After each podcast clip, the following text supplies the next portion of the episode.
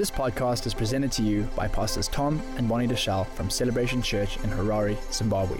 For more information, please visit celebrationmen.org. Well, today's daily reading, we were reading this morning, and it ties in with my message. In, in Job, the 31st chapter, the Bible says, How many of you have real Bibles? Hold your Bibles up in the air. Hallelujah. Look, isn't that a beautiful sight? I love my Bible, don't you? This is your Bible. Read it, underline in it, mark it, study it, enjoy it. But Job 31, verse 15 says this, and I, I don't have it up on the screen, so you may want to just turn there. Uh, as I was preparing this morning, and uh, I was here early in the morning praying and doing the daily reading, uh, all of a sudden my phone just started beep, beep, beep, beep, beep, beep. And all the people that read their daily reading are sending me texts saying, Did you see this? Did you see this? Especially those that knew my message today. And it says, Did not he who made me in the womb make them?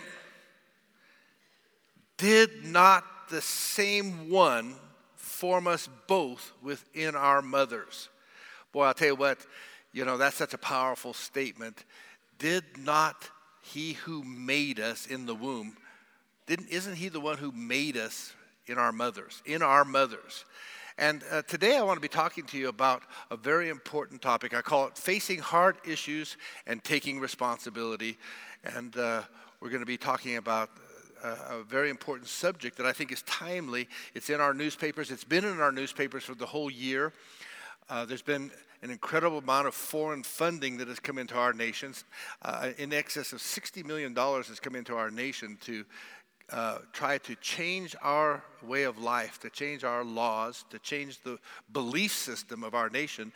And uh, press and newspapers, uh, the uh, magazines, the television, we're being bombarded with information. Some of it's disinformation, you know, and uh, I think it's important that you and I understand that there are agendas that are being driven by people outside of our country and we have weak minded leaders in our nation, many of them, that would sell their soul for the price of a little trip around the country and a per diem and a couple of trips to the bar. They would vote for just about anything. And uh, they don't have the care or the interest of the long term future of our nation. In fact, many of our politicians can't see past next election. And the point is that they're not living for a vision, they're living for themselves. They're living to just get what they can in their pocket. And we need to challenge that. You, as members of the church, need to challenge our politicians. You need to challenge your members of parliament. You need to speak up now. Now's the time to speak up, and especially on these critical, hot button issues. So I don't know if you saw in the newspaper, but Pastor Bonnie and Imelda were, Imelda Tsumba, Pastor Imelda, were invited by the First Lady. Imelda wrote a book, and it was on the subject of abortion. And somehow the First Lady read the book, she took the book, and she says, I want every high school woman, every high school child to have a copy of that book. Imelda, are you here? Where's Imelda? Pastor Bonnie, are you here? Come. Just come up here. So, Pastor Bonnie and Imelda, just come. Where are they? Where's Pastor Imelda? Come on. Come on. Come on, give her a good hand.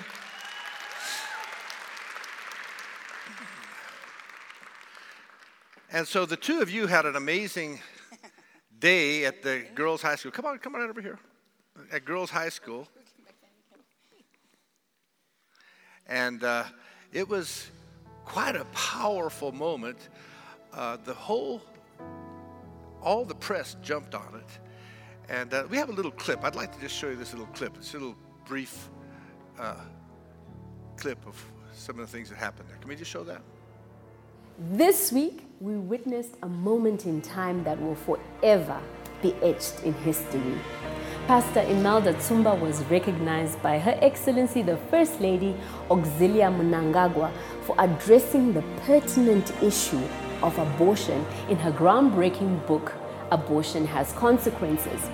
The First Lady, who is the country's health and child care ambassador, urged society to advocate for life, saying that the life of every child needs to be preserved, including the life of an unborn baby.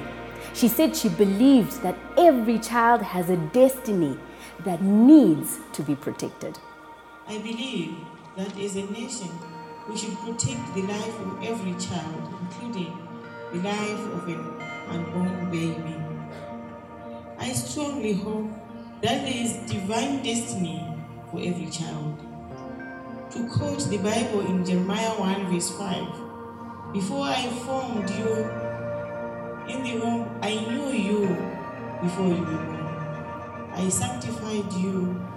I ordained you to be a prophet to the nations and end of quote. We can take the same verse and say, a fetus today could be tomorrow's first lady, professor, minister, pastor, author, teacher, mistress, or even the president. Pastor Bonnie was also honored at the event. She ministered in song and urged the girls at Mabelreign Girls High not to succumb to the pressure of abortion.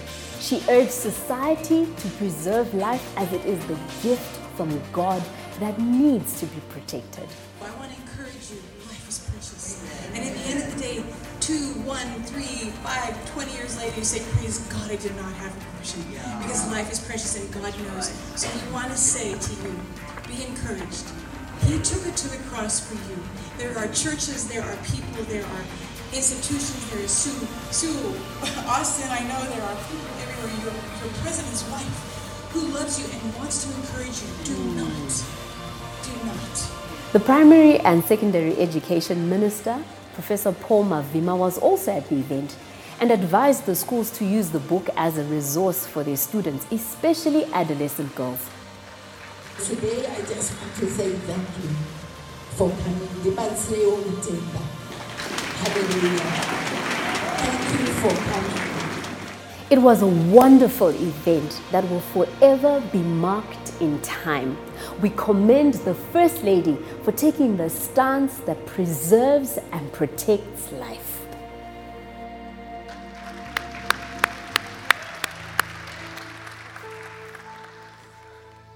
These are very bold steps that our ladies have taken. And not only the First Lady, because this is not a popular stance. The stance of, of society today is that, you know, it's a woman's choice. She can do whatever she wants with her body, and, and, and that, that life inside of her is only a blob of cells or something. And that has not been the tradition in Africa. Africa, we do not have a tradition of aborting our babies. That has not really been the tradition around the world. It's just something in the modern age that has crept up. And it's become a, an epidemic in, in the world today.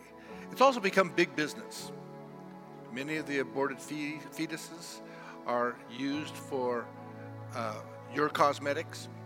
They're used for uh, all kinds of uh, ingredients in foods, flavor, flavorizers, and things like that. And if you don't believe me, go do your own research. But the, the fact of the matter, it's become a very, very, very big business. And, uh, you know, we just don't flush these, toilet, these, these babies down the toilet. We're actually using the fetal tissues. Uh, and they, they, they say it's for science, but it's not all for science. Some of it's just pure greed. So we want to commend our ladies. We want to commend the First Lady. I want to commend Imelda for writing the book. Thank you. And uh, I want to. I also want to commend my wife because they are all very outspoken leaders in the country that are saying that this is wrong. Amen. Uh, there are other voices, and I want to commend them as well. And today I want to take time to just talk about the topic of. So thank you, ladies. Thank you very much. God bless you. You can take that with you. Thank you. Give them another good hand, okay? Now, I think that every one of us that are seated here today either know someone that has had an abortion, uh, or we may have had an abortion. Uh, maybe we are complicit in either telling someone to have an abortion or assisting someone in getting an abortion or you yourself have had that personal experience of having an abortion. So, in no way are we here to condemn anyone, but we are here to talk about truth. We will talk about women that have had abortions, and we will talk about the tragedy of abortion because it is a life, and that has pretty much been proven. Uh, I don't know if you've seen the backlash in the West now, but now there seems to be more and more science and more and more information, and people have pushed the envelope too far. The United States of America passed a law that said that you could have a late term abortion. In fact, up until the time of birth. One governor went so far as to say that no, even if you don't want that baby after it's been born, just let it lay on the table and die. But this is wickedness that's gone too far. And we love, and we can, I'm not here to sensationalize. I'm not here to try to make this a major issue. I'm here, here's what I am to say that we have an opportunity in Zimbabwe to be a light. We have an opportunity in Zimbabwe because we have a very strong constitution that we can uphold the laws that we already have. We don't need to go any further than the laws we have. It still protects certain rights. But we don't need these Western values of late term abortion. We don't need these Western uh, lack of value, I should say, that are trying to creep in by agendas that are being driven by people that don't even really know or care about our African values, our family values here in Africa, our Christian values.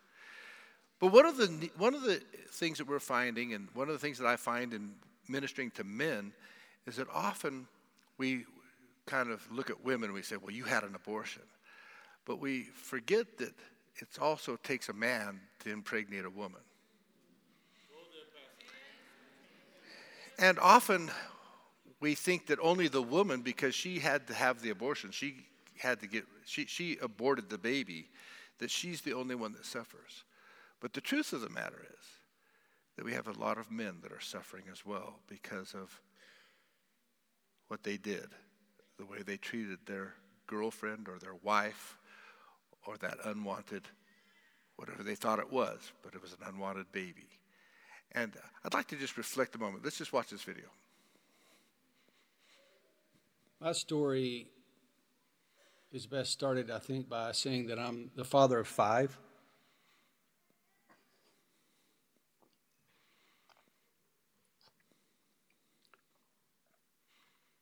And, um, but I only got to raise three of them.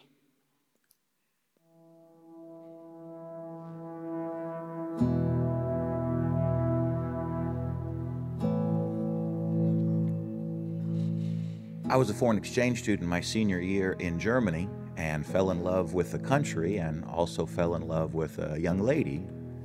And through that relationship, there was a time that she came to me and told me that she was pregnant. I was actually in shock and awe to find out that she was pregnant. I didn't believe it at first. I found out that my high school girlfriend was pregnant with my child when I was 16 years old. Too young, and there were other things that we wanted to do, and probably didn't weigh the decision too heavily and said, Well, I think there's a thing we can do to take care of it. The first two um, didn't do anything wrong that I didn't want to raise them. They didn't have a chance because they were both aborted. I um, was strongly encouraging her not to keep the baby. So I remember uh, the whir of the motor and seeing these uh, these tubes that were being filled with um, red and, and white and, and the sound of suction and I um, knew the girl was pregnant, but I didn't know what to do. I was adamant about it, you know, to the point to where, you know, I was going to offer to pay for it. And with the help of a friend, she went and had an abortion. The moment that I found out that she had an abortion, I was devastated. The weight of guilt was just so overwhelming for me. And I was just terrified. It all stopped. The room was silent, and they said, We're done. It was a success. It was later in the evenings as I would go to bed, I began to cry. And even though it's been decades um, since the first two were lost, um, obviously there's still an emotional place that comes up. The depression that I went through for such a long time over it really, really set in. It didn't just mess me up, it messed her up as well. Mentally, emotionally, we both started drinking heavily, which we didn't do much of at all. We both started using drugs, which we never did at all. I continued in a lifestyle of um, medicating with alcohol, marijuana, and I just continued to just sort of push that pain that I had felt initially away. It, it was too easy. It was too quick. I wish that someone had been out in front of that Planned Parenthood willing to just offer information and alternatives.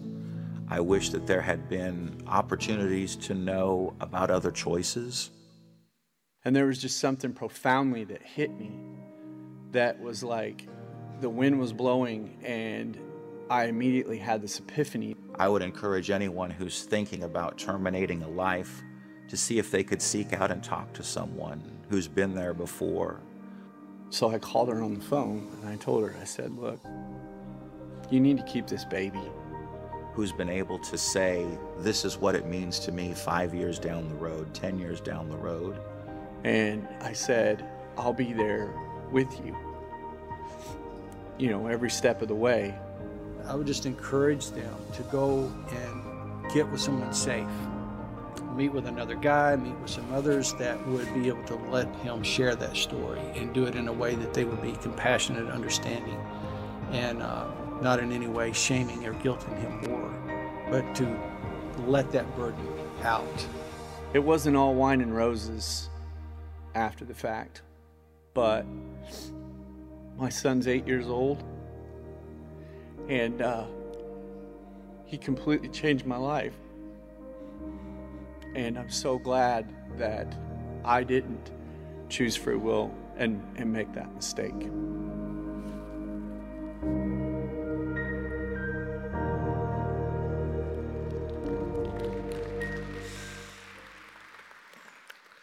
So it's not just women that suffer, it's the men that suffer. We all suffer. Our society suffers. When we lose babies, when we lose children, we all suffer. And one of the things that we have to understand is that by denying it or by legalizing it, it still doesn't take away the pain that people are suffering with.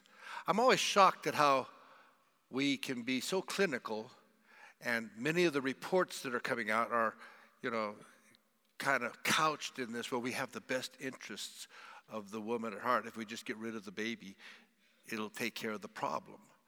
But the fact of the matter is, it doesn't take care of the problem because we're only dealing with a physical side of the issue. There are deep psychological, emotional, sociological scars that are left when we abort our babies for both men and for both women. Today's not to talk about abortion as much as it is to talk about what can you and I do? What must we do in Zimbabwe at this time? What must we do in this hour if we're going to bring about the kind of life that we want to live and preserve life in the nation? Many of you have stories, and I'm going to share a few stories with you today. Right now, I'd like Pastor Taz to come. We have a personal story right here in the house. And uh, Taz, you just come and share your story. Thank you, Pastor Tom. 11 years ago, um, my sister was doing her final year in uh, university. And uh, unbeknown to us, uh, she fell pregnant. And uh, whether she was terrified of, you know, the response from the family or what she went and told her boyfriend at the time that this is what's happened. Well, the gentleman wasn't interested, and he asked her to take care of it. And not only take care of it, he said you'd pay to take care of uh, the abortion.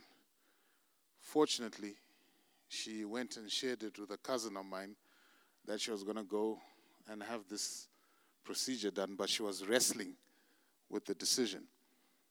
Well, my cousin got a hold of me.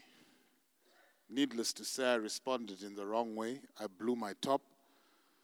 Uh, but before I phoned my sister, I called Pastor Bonnie and I said, This is what's happened. If nothing happens, I feel like I'm going to drive to Bloor and, you know, practice being an African man properly. but um, Pastor Bonnie asked to speak to my sister on the phone. And she spoke to my sister. And she said to her, well, she prophesied. She says, Well, this child's not here by accident. Uh, and there's God's purposes on this child. And then she said, uh, The child would bring life. Well, that talk helped my sister make the decision to keep my niece. And I just want to show you a picture of my niece. She's 11 right now. If you can show that. That's my niece and my sister. But the story doesn't end there. Uh, four months after my niece was born, uh, my mother had uh, two strokes and a heart attack in seven days. And when she had a final stroke, the second one, the doctors literally washed their hands and said, Well, prepare yourselves. You know, uh, this, there's nothing more we can do for her. I uh, called Pastor Bonnie again and I said, Well, this is what they've said. And Pastor Bonnie prayed for my mom. But after she finished praying, uh, literally by the inspiration of the Holy Spirit, we decided to get pictures of my four month year old niece and her other grandson, uh, who at the time was five. And we put the pictures in front of her hospital bed. She was still conscious. And I remember we said, Mom, if you want to go ahead and die, go ahead. But these are the gifts that you're living. Um, when my mother came round miraculously, she said that what kept her alive and kept her fighting were the pictures of her grandchildren. And she was one of them. And she wasn't supposed to be there.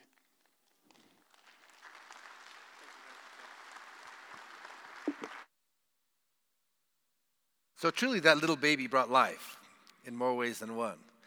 And uh, no, it wasn't easy to keep the child. No, it never is. But uh, there's a benefit to all these things. Nyasha testimony is an 18 year old woman who ran away from home with a young man who told her that he loved her and that they would be together forever and that he would look after her.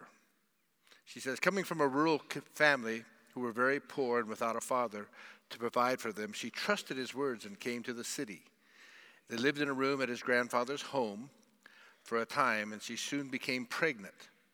To start with, all seemed good, and the fellow continued to promise her he would care for her and her growing baby. One morning, he seemed a little agitated and told her that they had to go into the center of town urgently to meet someone. She was almost seven months pregnant now, and moving around had become more difficult, but she agreed. When they got to town, she said that they were me- he said that they were meeting his friend in First Street. He had her sit down on a bench and said he was just going to check that his friend had not gone to a different venue to meet. She had no reason to believe that he was not telling her the truth. After an hour, she became a little anxious. After two, she began to worry. After three hours of sitting in the blazing heat, alone, tired, dehydrated, and fearful now, she realized that he was not coming back. She began to weep, and an older lady approached her, heard her story, and suggested that there was a church in one of the suburbs, Highlands, somewhere that, was, that may be able to assist her. She had no money for a combi, and so she asked for directions she began to walk. She reached the church after several hours of walking to find that they had no answers or options for her, but suggested that there was a place in Avondale and the people there may be able to help. Unbelievably, but mostly because she had absolutely no options, she began the walk to Avondale from Highlands. She arrived finally after 8 p.m. that night. Knocking on the metal gate of the place after so many hours of walking and crying and just trying to keep moving forward in some way, she wondered what response she would receive and if anyone was even there at that time of night. A security guard opened the gate and told her she should go away as no one was here that could help her at this time and she should come back tomorrow. She told him she had nowhere to go and didn't know anyone, so she would just sit here at the gate and then wait for the morning. The guard called me and, in a very distressed voice, asked me if I would please come back to work, as there was someone here who needed help. I resisted. My kids were all in their pajamas and had settled in for the night. I said he should ask them to come back tomorrow. Something in his response to my request, however, made me reconsider. I loaded the kids in the car and we came back to work. When my lights landed on the reason for my late night outing, my breath was literally cut short by the sight in front of me. This tiny girl, tear stained face and exhausted eyes, looked about as, as, looked about as vulnerable and pathetic as anyone I'd ever seen. I jumped out of the car, went to introduce myself and asked her the reason for her late night wanderings in the streets of Harare. As she told me her story, the tears flowed for both of us, and I knew without a doubt that this was a divine appointment and that we would walk this road together. Hugging her and feeling the swollen belly under her jacket was surreal. We made space for her in our home and in our hearts, and she finally delivered a beautiful baby boy, Tinashe. Words can't truly describe the joy we all experienced welcoming this little man into our world. She gave birth naturally and recovered well. When Tinashe was a few months old, we were able to help Nyasha reunite with her estranged mother and stepfather. Baby and mother moved back into the family home. We helped Nyasha to start a small business that she could contribute to the home. She is now studying in the afternoons with tutors and doing well with her studies. Her dream is to become a nurse and to help other people. She is so smart. We know she can achieve anything she sets her heart to do. She is a wonderful mother to her little boy who is thriving and so loved. Is her life hard? Yes. In many ways, her life is hard. She cannot do the things that most, eight, that most 18 year old girls are doing. And her future choices must always include a little boy's best interests. Her reality is very different to her peers, and sometimes that stinks. But she is full of hope for the future, for herself and for her son. She has regrets, certainly, but none of those relate to the little man who calls her mum. Amen.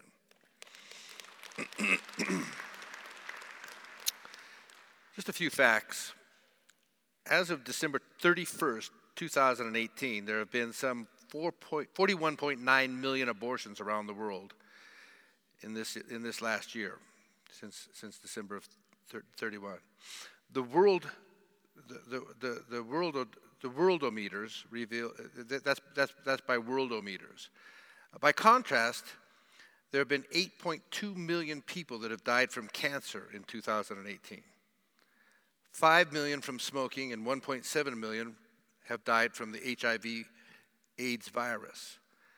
That is more than the entire, the, the, the, number of people that have been aborted is more than the entire population of Canada. Imagine if in one year, every single person in Canada was put to death, and another, and on top of that, another 5 million. See, globally, just under a quarter of all the pregnancies, that is 23%, were ended by abortion in 2018.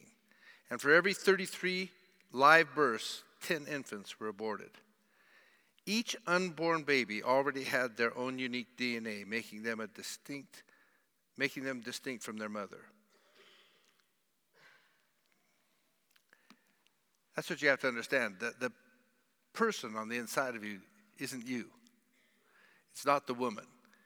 When they say it's a woman's right to choose, if it was her, it would be her right to choose. But the DNA is the combination of the man that she was with and herself, and it's its own unique entity.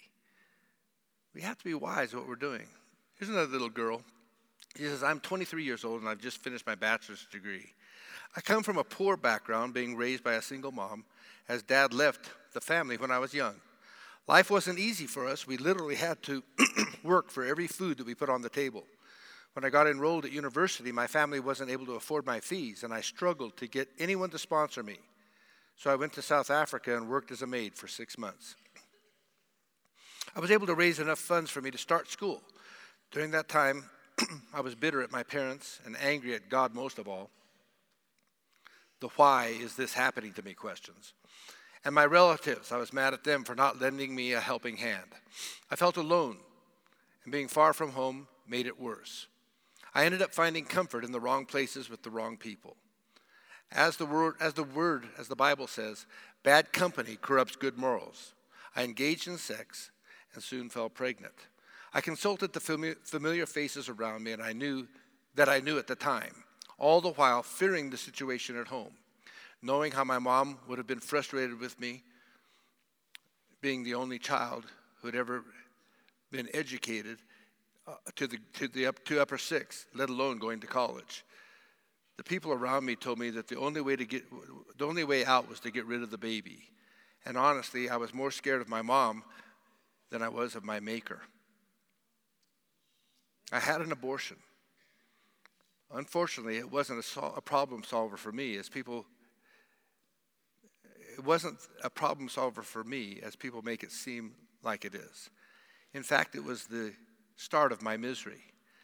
After the abortion, I never slept well at night. And every single time I saw a baby, I would literally see blood. I was depressed, and I remember being me, I remember me being a Christian, that I knowingly made a decision in full knowledge that it was against God's word. The condemnation made it worse.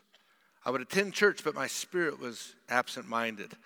I would walk in and walk out of church without hearing anything. Every single time, I would try to pray for forgiveness, but the thoughts of having blood on my hands would overwhelm me. God, being faithful and patient, one Sunday when our pastor was preaching, he mentioned that there was no condemnation for those who were in Christ Jesus.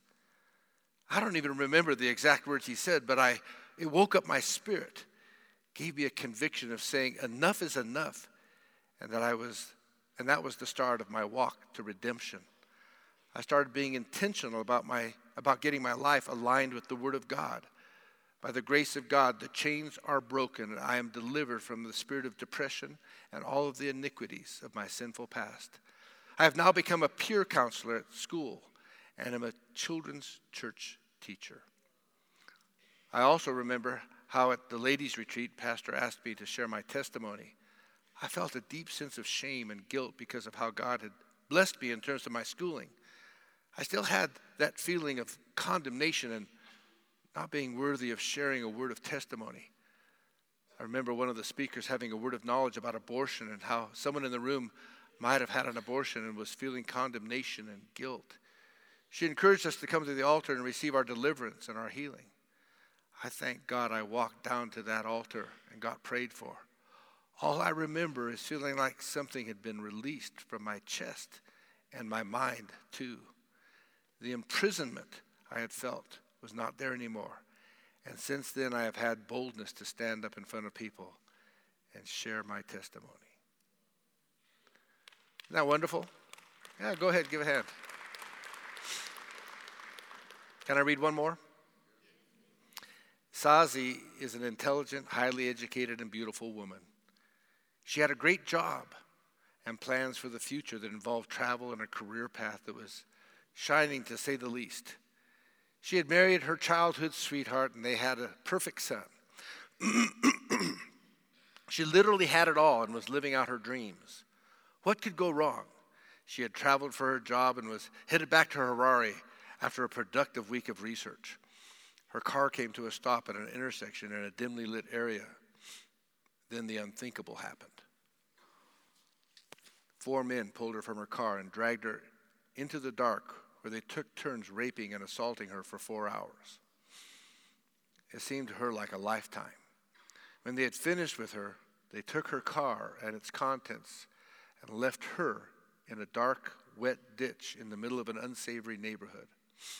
She was barely conscious, and she could still smell the overpowering odors of the men and hear the mocking voices ringing in her head. She woke up in a hospital bed with a doctor standing over her and a feeling of such devastation she could hardly breathe as the images began to flood her mind over and over and over again. How would she move forward from this place? Months passed and the bruises healed. Her mind began to find threads of peace to hold on to. And she imagined that with time, this would become a memory and nothing more. Ten weeks after the violation occurred, the unthinkable became a reality as she discovered she was pregnant. All counsel was to terminate the pregnancy, and that she was totally justified in doing so, and that there was really no other choice. Her husband gave her an ultimatum lose the baby or lose me. She lay on her bed the night before the scheduled procedure to end the life that was growing on the inside of her, and her heart cried out to God, a God she hardly knew. She cried for help, cried for hope, cried for something to end this nightmare of loss and devastation that seemed to have no end to it. She cried the deep, hard cries of a heart desperate to find a light in a dark and lonely tunnel. When she awoke the next morning, she had the strongest sense of calm she had known in months and was absolutely convinced that she could not and would not end the life of the child that was inside of her. She knew she could not keep this baby and raise it as her own, but as much as she would have wanted to, the memories were too much for that. The losses she experienced over the next months were unthinkable. A husband, a family who could not understand her choice and her resolve, and a community who mocked her and berated her for allowing the interruption to her career path. Somewhere in this crazy space of time, our paths connected and we shared hours together, talking, crying, discussing options, listening, and praying to the giver of life for his direction and his grace. She told me she felt like she was carrying Samuel and that she was giving him back to the Lord, as it were. Hers was to give this baby life and to nurture him within her until he took his first breath. After that, she would trust God with his life and who would raise him. What a journey we walked together. She gave birth to a huge, beautiful baby who she never saw or held in her arms. I took him home from the hospital when he was 14 hours old, and he was adopted into a beautiful Christian family who loved Jesus and honored God and do honor God in all they do. Sazi's heart broke when she let her baby go.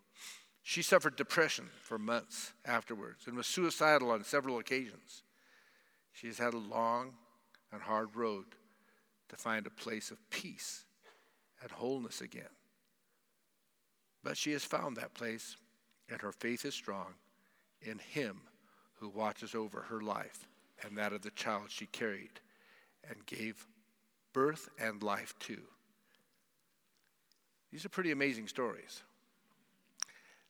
These aren't something you make up in a newspaper. These aren't something you make. These are stories of people right here in our community. And there's hundreds of them. This issue of abortion isn't just clinical, it's not just easy, it's not just a newspaper article.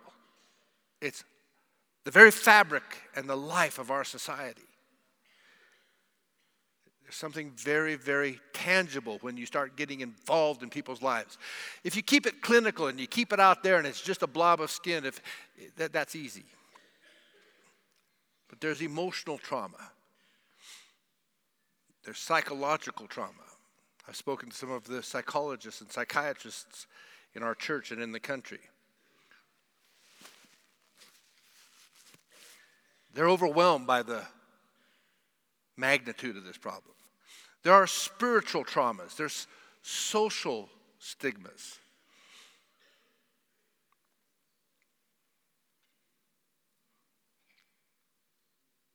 But we're finding that we have an answer. It's not an easy answer. It's not a very easy answer for our culture. But in Zimbabwe, where we have 1.8 million AIDS orphans, and we have people suffering and thinking about aborting their babies, we have a solution. It's the church. It's you and I. It's our families. It's us. And we're finding out that the number one way of taking care of these children is not to put them in an orphanage, but to bring them into our homes, to foster them, to adopt them, to make them our own, to love them.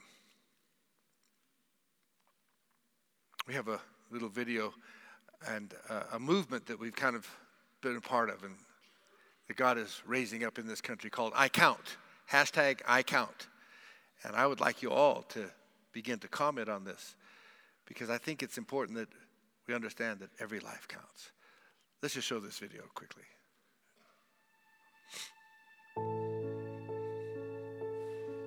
Our culture is so family oriented, right? For me, as not being part of the Shona culture, the extended family is incredible to me. Everybody's included, everybody's brought in. In Zimbabwe, family is anyone you love unconditionally. In Zimbabwe, family is people who love you, who make you feel accepted, people who want to be with you, people who add value to, you know, to your life and who you add value to. I would say to her, You're missing out on so much. Um, but thank you for giving her to us. If I could meet the, the first moms, I would I would put my arms around them, I think, and I would just thank them for preserving the lives of their kids, for giving their kids a chance.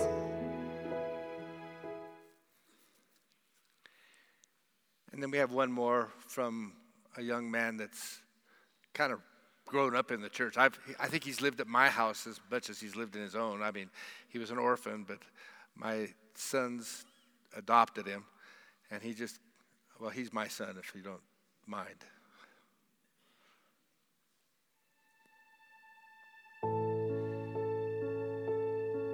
I grew up in Harare Children's Home. I got dropped off when I was a baby. Never met my parents, never met any relatives, uncles, mom, dad, sister, brother. And so trying to deal with that um, later on in my life has been a challenge. But as a child, I had no idea. I just thought everybody grew up with a hundred plus kids around. And so that journey has been interesting.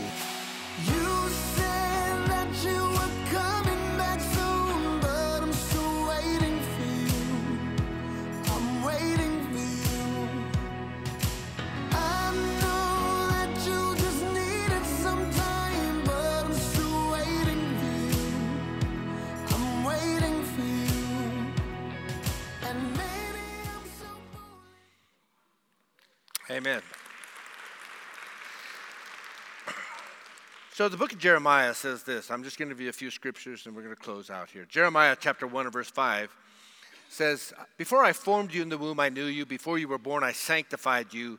I ordained you a prophet to the nations. Before I formed you in the womb. See, many people want to make this just a physiological thing, but God sees it as something much, much, much more. He knows you before you were formed. God has a beginning and end. He has a hope and a future for every single life. We have to understand that. Because if it's not that, then we have some alternative truth. But that would be an inconvenient truth right now. The fact of the matter is that God Himself fashions and forms people. We see in Psalm 106, verses 13 through 16, before it was you who formed, for it was you who formed my inward parts. This is, the, uh, this is the, uh, King, uh, David talking. He says, You knit me together in my mother's womb. I praise you, for I am fearfully and wonderfully made. Wonderful are all your works, that I know very well. My frame was not hidden from you when I was being made in secret, intricately woven in the depths of the earth. Your eyes beheld my unformed substance. There's something about God seeing long before you are ever born, He sees you in the intricacy of the, of the womb, in the intricacy of, of birth. Scientists tell us that He sees us in the intricacies of the DNA. Hmm. Judges 13, 1 through 7, talks about Samson. And listen to what it says. It says, Again, the Israelites did evil in the eyes of the Lord, so the Lord delivered them to the hands of the Philistines for 40 years. But there was a certain man of Zorah named Manoah from the clan of the Danites, and he had a wife who was childless, unable to give birth. The angel of the Lord appeared to her and said, You are, a bar- you are barren and childless, but you're going to become pregnant and give birth to a son. Now see to it that you drink no wine or other fermented drink, and that you do not eat any unclean anything unclean. You will become pregnant and have a son whose head is never to be touched with a razor, and the boy's name and the boy is to be a Nazarite dedicated to God from the womb. From the womb. Why, why, would, why would God put such an emphasis on what's going on in the womb? He will take the lead in delivering Israel from the hands of the Philistines. Then the woman went to her husband and told him, A man of God came to me, and he looked like an angel of God, very awesome. I didn't ask him where he came from, and he didn't tell me his name, but he said to me, You will become pregnant and have a son. Now then, drink no wine or other fermented drink, and do not eat anything unclean, because the boy will be a Nazarite from God from the womb until the day of his death. Luke 13, let's just go quickly there. Luke 1, verse 13. And now you will conceive in your womb and bear a son, and you will name him Jesus. When Elizabeth heard Mary's greeting, the child, in, the child leapt in her womb. The child, not the blob, not, not the some kind of mass of cells, leapt in her womb, and Elizabeth was filled with joy with the, uh, with the Holy, was filled with the Holy Ghost and exclaimed with a loud cry, Blessed are you among women, and blessed is the fruit of your womb. Now, Elizabeth at that time was about six months pregnant, and Mary had just conceived. And yet, Elizabeth is saying, Blessed is the fruit of your womb. Mary cried back and says, As soon as the sound of your, or Elizabeth says, As soon as the sound of your greeting reached my ears, the baby leapt inside of my womb, leapt for joy.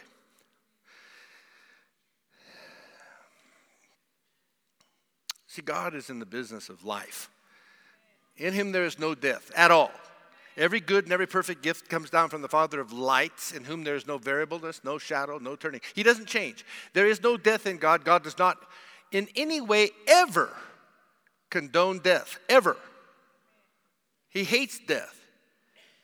Even the natural death of his saints, he says, is costly to him. John 10 10 says this He says that the thief comes only to steal, to kill, and destroy. But I have come that you might have life and have it to the full, have it abundantly. So you can just roll some of those slides while I speak. I'm going to close now. What are we supposed to do?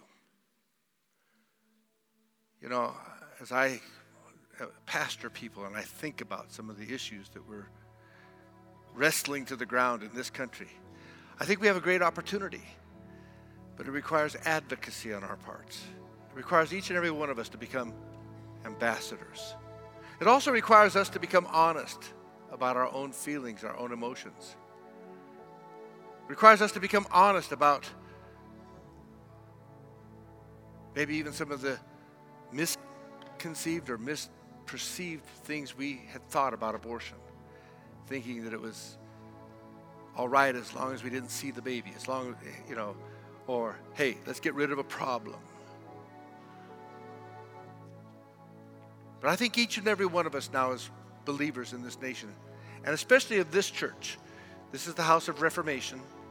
This is a church where God has given us incredible power, incredible influence. And I think it's time for us to step out, speak out, and step out. We need to set up spiritual, psychosocial support for reproductive health crises. And we've done that in this church. Our goal is to preserve life, life, prever- life pre- preservation, in line with what that scripture said. God came to give life. Our objective is providing a combination of biblically founded spiritual and psychosocial support for people, men and women, affected by sexual abuse, abortion, and those who are in pregnancy crisis. Our aim is healing, redemption, and restoration in Christ.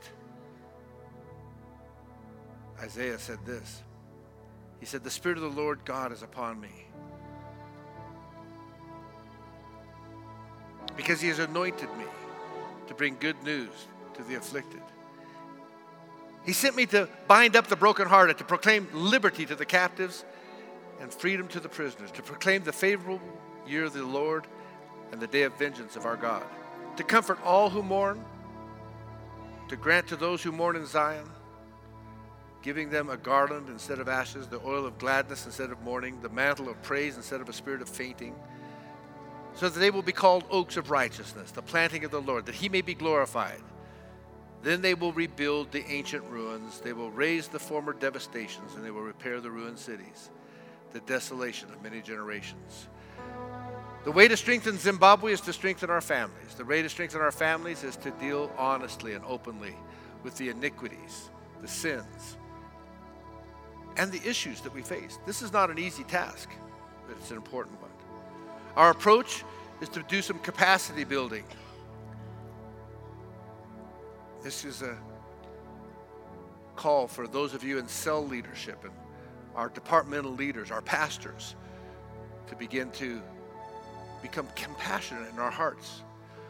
We want all of the men and women in the church that are professional counselors and those who are serving in counseling, psychiatrists, psychologists, and those who have been trained in, psych- in, in counseling. We'd like you to come forward and we're asking you to volunteer to help in this initiative. We want to provide a provision of some kind of service, both prayer and counseling, or a place where people can come and be directed to professional counseling or professional care. We want to provide information. We want to give appropriate referrals. We want to help with adoption and fostering services where requested. We want to give help to pregnancy crisis. If anyone needs help, if any of you are in a crisis, currently we have a counseling clinic here at the church that runs every Wednesday at the Borrowdale Church. If you'd like some form of help, if you'd like counseling, if you'd like to talk to someone, we have trained counselors, people that can help you. We'd like you to get a hold of Pastor Priska on her WhatsApp. The number's on the screen 0772 234 546. Or you can book an appointment at our offices. We also have professional counselors. We're asking for you to come and get a hold of us as well. If you get a hold of Pastor Priska, if you'd like to volunteer in assisting people, this is a this is a, a mega need in our nation. People need help, both men and women. Where can you get help? Well, first of all, you get help at churches. Unlike the testimony I read earlier, where the little girl went to a church and there was nobody to help, I believe that all of our celebration churches should be in a position now to begin to direct you in the right way for help. Amen? Yeah, you can give the Lord a hand. That's good.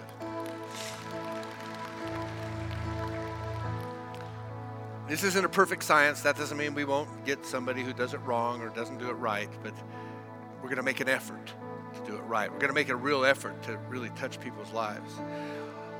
When it comes to adoptions and the relinquishment of babies, we have to do that through the Department of Social Welfare. welfare. But fortunately, to say that many, many Christians are involved with the Department of Social Welfare. We're able to direct where those children are going. Uh, there's a tremendous organization. Sue Austin, you saw her testimony earlier. Uh, she runs Kukosha, and uh, they give support for pregnant girls. Her number's on the screen. You can phone that number anytime, day or night. And she is one of those ladies that gets out of her house, leaves her family, takes her family with her. She's adopted, I think, I don't know. She's, I think she's trying to catch up with Danny Curl. I think she has eight that she's adopted or seven that she's adopted. Not only do we have Kukosha, but there's also the uh, Musasa Project. They also give support for the uh, for pregnant girls. So as I close today, I'd like Pastor Bonnie to come and just minister. I think if you can prophetically a little bit, just whatever in your heart. Let me live. Let me live. Please don't take my life. Let me live. Let me live. No one has the right. In God, my future sure. My destiny secure. Give me a chance. Let me breathe. Let me live.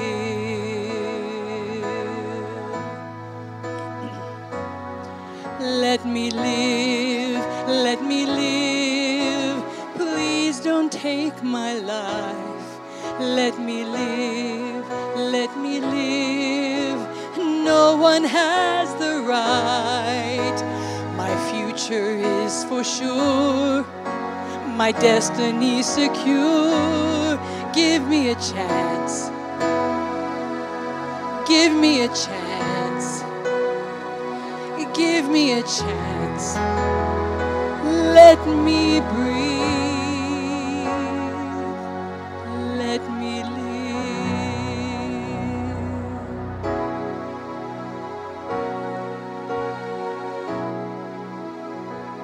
Now we're going to open the altar this, this morning. Our pastors are going to be here. And uh, the altar is a place that we meet God. Some of you may want to come and talk to a pastor, pray with a pastor. Others of you may just want to find a place and kneel down at an altar and say, hey, you know what? God, I'm going to avail myself of your grace today. But we need to go to the altar on behalf of our church, the church at large, where we have neglected. Many times in the church, the most painful place is in church because you're supposed to be holy and you fell, you failed.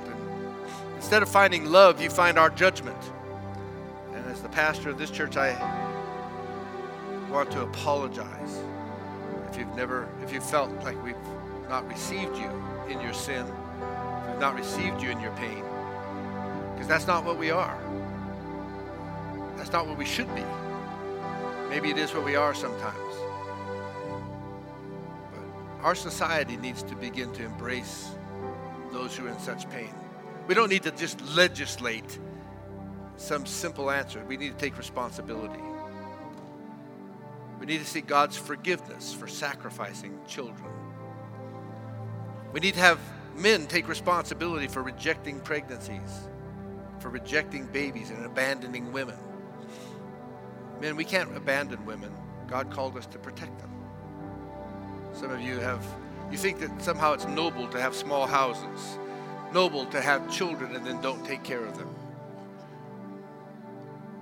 Or somehow that it's more noble to destroy a life than to take responsibility for life.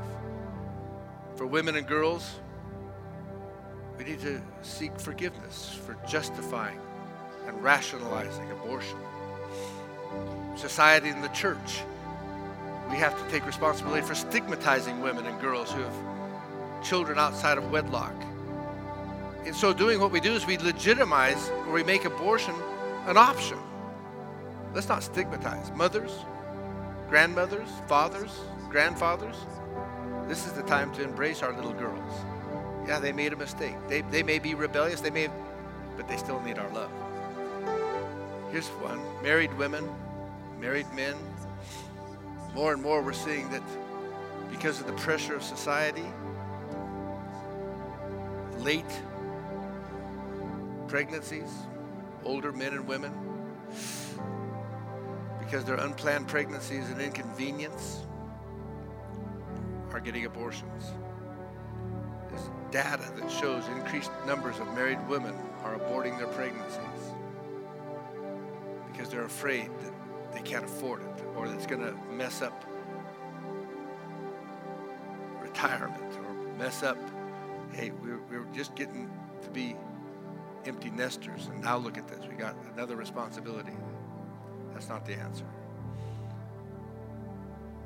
As parents, we need to ask for forgiveness for disowning or threatening to disown or reject our daughters for pregnancy outside of wedlock. We should care for our daughters, for our girls, and our women. We need to do it with the love of Christ. We need to be accepting people, love them, receive them.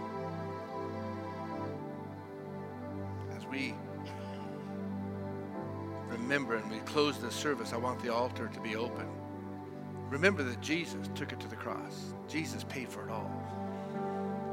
On the 28th of September is International Day of, they call it the International Day of Safe Abortion. There's no such thing as a safe abortion.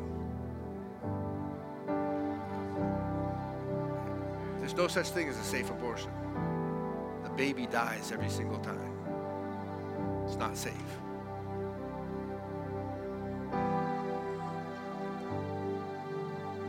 Pastor Bonnie ministers to us in song, I believe that there's a place at the altar for all of us, for each of us.